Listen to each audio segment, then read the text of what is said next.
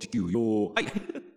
はいどうもすいませんよえ、お耳苦しいであの歌を聴かせてしまいましてどうもすいませんということでアラフィビギルドマスターミサオでございますいつもねラジオ聴いていただきありがとうございますねお利口になるね漫談のお時間でございますよ皆様間違わないでくださいませはいあのいつものちょっと違う感じでね始まったでございますけどはいよろしくよろしくでございますよ。今日はねこのね最初に始まったね歌のようにね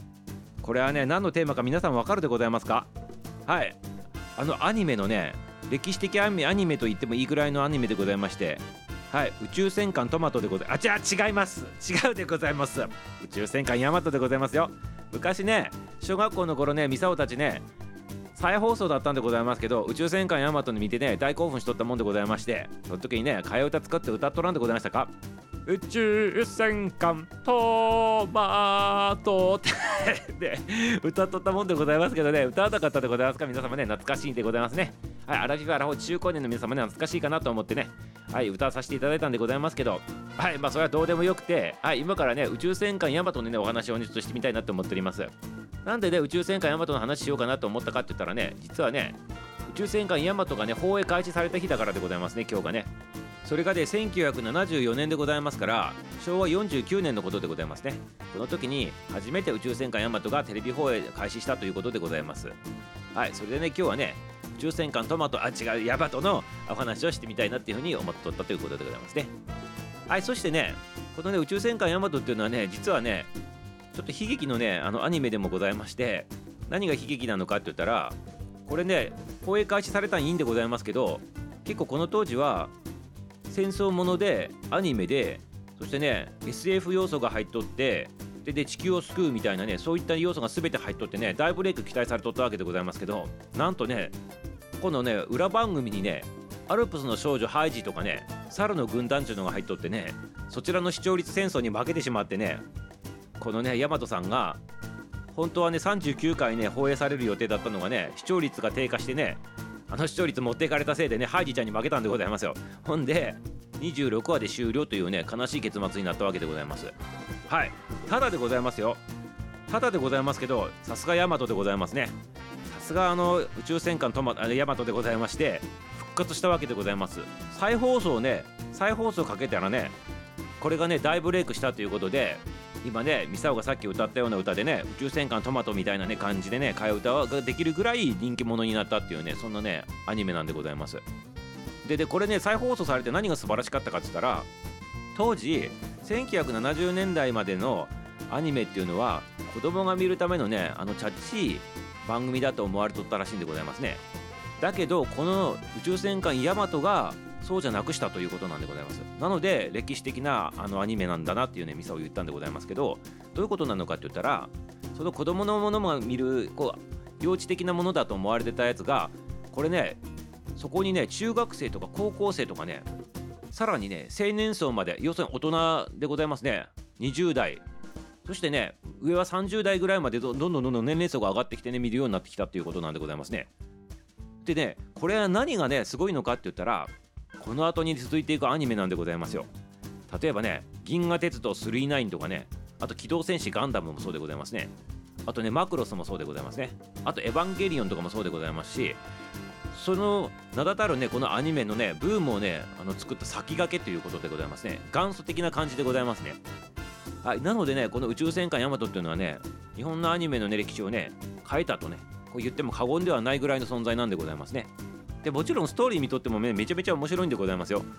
はい。ストーリーの方をねちょっと今から解説しようかなと思っておりますけどねあの長いでございますから本当にね30秒ぐらいでね解説してみたいなと思うでございますから面白いなと思ったらぜひね宇宙戦艦トマトあヤマトを見てみてくださいませっていうことでございます。はい。まずストーリーでございますけどねこれ時代がね2199年でございますよ。今ね約ね2020年ぐらいでございますから約ね今から180年後ぐらいのね時代背景でございます。でその時代にどういう事件が起きたのかって言ったらね地球にね宇宙人が攻めてきたんでございますね。これね具体的に言うとねガミラスっていうねガミラス帝国の侵略を受けてきたということでね。でこのガミラス帝国っていうのが冥王星にね前線基地をねあの設置して地球をね攻めてきたということなんでございます。ほでこのガメラス帝国の人たちっていうのは放射線の中でしか生きれない生き物らしくて地球をねやはりねあの放射線でね汚染してっていうことでね汚染するわけでございますよ。ほんでね海がね真っ赤っかになってね植物が全滅してね放射線にね侵されてきてね最終的にね地球があと1年でも滅亡すると人類も全てのねあのあれも滅亡するというねそんな危機になっとったっていうねそういうそういうところから始まってくるわけでございますね。そしてね人類滅亡まであと1年というところでこれなんとねまた違うね宇宙のね星のねあの宇宙人さんがね地球を救おうとしてね放射線を除去するための機械がねあのあるから取りに来てくださいませって言ってねメッセージ放ってきたんでございますね。でなんとそのメッセージとともにね波動エンジンの設計図までね送ってきたということでその当時のね地球のねあの技術力ではね到底作れなかったそのエンジンの設計図によってそれを完成させるわけでございます。それが波動エンジンでございますね。それがね、まあ、ヤマトのエンジンになるわけでございますけどまあ、後にね波動砲っつってプシュって打っとったでございます。皆さん覚えとるでございますか？眼鏡かけて鉄砲みたいなやつ持ってねヒューってねあのあの船の先端の方向けてね敵のところに向けてパクシューってこうパウフってすごいやつを取ったんでございますけど波動砲でございます。あの波動砲の元になる波動エンジンでございますね。あれがヤマトに装着されるわけでございますね。でこのヤマトもねあのね考えられとってね戦争中にあの沈んでってしまったあの戦艦ヤマトっていうのが皆さんご存知でございますかね。武蔵とかいろいろ戦艦あったんでございます。あの武蔵武蔵とかあの仲間でヤマトっていうのがね最高峰で作られたんでございます。あれがねちょっと活躍する暇もなくね撃沈されて沈んでてしまったんでございますけどそのヤマトがねモチーフになっとってね。でこのヤマト引っ張り出してきてそれを改造して宇宙船にしたというねそういう素晴らしいストーリーになっておりますね。そしてそこに波動エンジン積んで宇宙に旅立っていって取りに来てくださいませって言われとったね。地球をねクリーンにするね放射線除去のねあの機械取りに行くわけでございます。でもその途中にねやっぱりねヤマトの存在がね気になったねこのガメラス帝国の人たちがねヤマトをねこう攻撃するわけでございますよ。何をやっとるのかお前らということでね。で攻撃するんでございますけどヤマトはね最新のエンジン積んでね波動砲まで撃てることでございますからガメラス帝国のねあのー、艦隊とかを撃沈していくわけでございますね。で最終的にはなんかいろいろ吸ったもんだってねいろいろピンチに陥ってねこうヤマトもやばいと。ね、壊れてどうなるのかとかね、あとね、隊員さんたちも続々死んでいくわけでございまして、どうなるのかっていうハラハラのね、展開になるわけでございますが、それはね、直接見て確かめてくださいませっていうことでございます。ほんでね、最終的にはね、そのね、メッセージ放って取りに来てくださいませって言ったらね、星に行ってね、あの除去装置をもらってね、住んでね、こうやって地球に帰ってくるわけでございますけど、そのね、帰り道に最後のね、戦争みたいなのがね、ガメラス帝国の人たちとね、行われてね、これがまたね、涙をそそるぐらいのね戦闘シーンとかでございまして人間模様がありとかでねでで死んではいけない人たちがね続々死んでいくというねこの人死んだらアニメ終わんじゃないのっていうぐらいのね人たちが続々死んでいくようなねそんなストーリーになっておるわけでございまして。で最後はね涙なしではね見とられんようなねそんなストーリーになっております。ほんでほんでねそういうのもね吸ったもんだバタもずっとあってねこれね無事ね地球にね持ち帰ってくるわけでございますよ。まあ、地球に持ち帰ってこれたってことはそのねガメラス帝国のねあの戦争にね全全勝してね全部ねとりあえず買ってねそれで持ち帰ってこれたわけでございますけど勝利をして持ち帰ってきて地球にクリーンシステム作動してね放射能を除去してまたあの平和な無事にあのこう地球が戻ったっていうねそんなねめでたいねハッピーエンドのねストーリーなんでございますね。ストーリーはね2199年にねあのヤマトが出発してるわけでございますからその1年後で、ございますねちょうどね地球滅亡するって言ってちょうどギリギリのねタイムリミットのところでね西暦2200年にヤマトが地球へと帰還してきてね地球が蘇って元のね青さを取り戻してねはいめでたしめでたしという風になったというねそういうストーリーでございます。いかがでございますか？こんなストーリーでございますけどねパパパッと喋ってきましたけど気になった方はぜひね見てみてくださいませね。ででこれねまたね最後ねあのミサオのね回想録でございますけどちょうどこれね再放送入っとった時期がミサオのがね小学校の時だったんでございますけど授業中にはねノートにね落書きする時にねこの宇宙戦艦ヤマトのね 書いとった記憶がめちゃめちゃあるんでございますね。でね書く時にもねなんかこだわりがあって宇宙戦艦ヤマトってね長いんでございますよ。アニメの中ではね一応宇宙戦艦ヤマトの全長が230メーターぐらいの長さだったと記憶してるんでございますけどあ265メーターでございまして今ちょっと確認したんでございますけど宇宙戦艦ヤマトの、ね、全長が265.8メーターらしくて乗組員が、ね、114人しかおらんでございますね。宇宙に行って1年間ねあと旅してくるのに114人しかね乗組員おらんということでねこんなでかい戦艦のところにこんだけしかおらんのかいっていう感じで突っ込みたくなるわけでございますけどまあそれはいいとしてしかもねしかもでございますよ。乗組員がね凄まじいんでございますよ。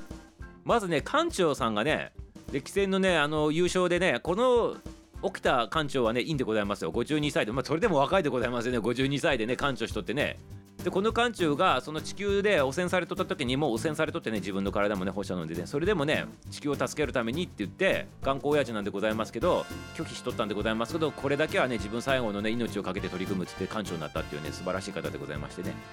はい。まあこれはこの艦長がね番威厳放っとるんでこれはいいんでございますけど後の乗り換えでございますよ。この乗組員たちがねなぜかね10代の方々ばっかりなんでございますね。主人公の古代進くんとかもねあの18歳でございますよこれね。漫画上はね。でその後にね乗組員で女のね乗組員1人だけしかおらんでございますけどなぜか1人しかおらんでございますけどこれが森ゆきさんって言ってねこの子もね18歳なんでございますよ。設定上ね。あと島大輔とかねあの公開班長とかおるんでこの子も18歳でございまして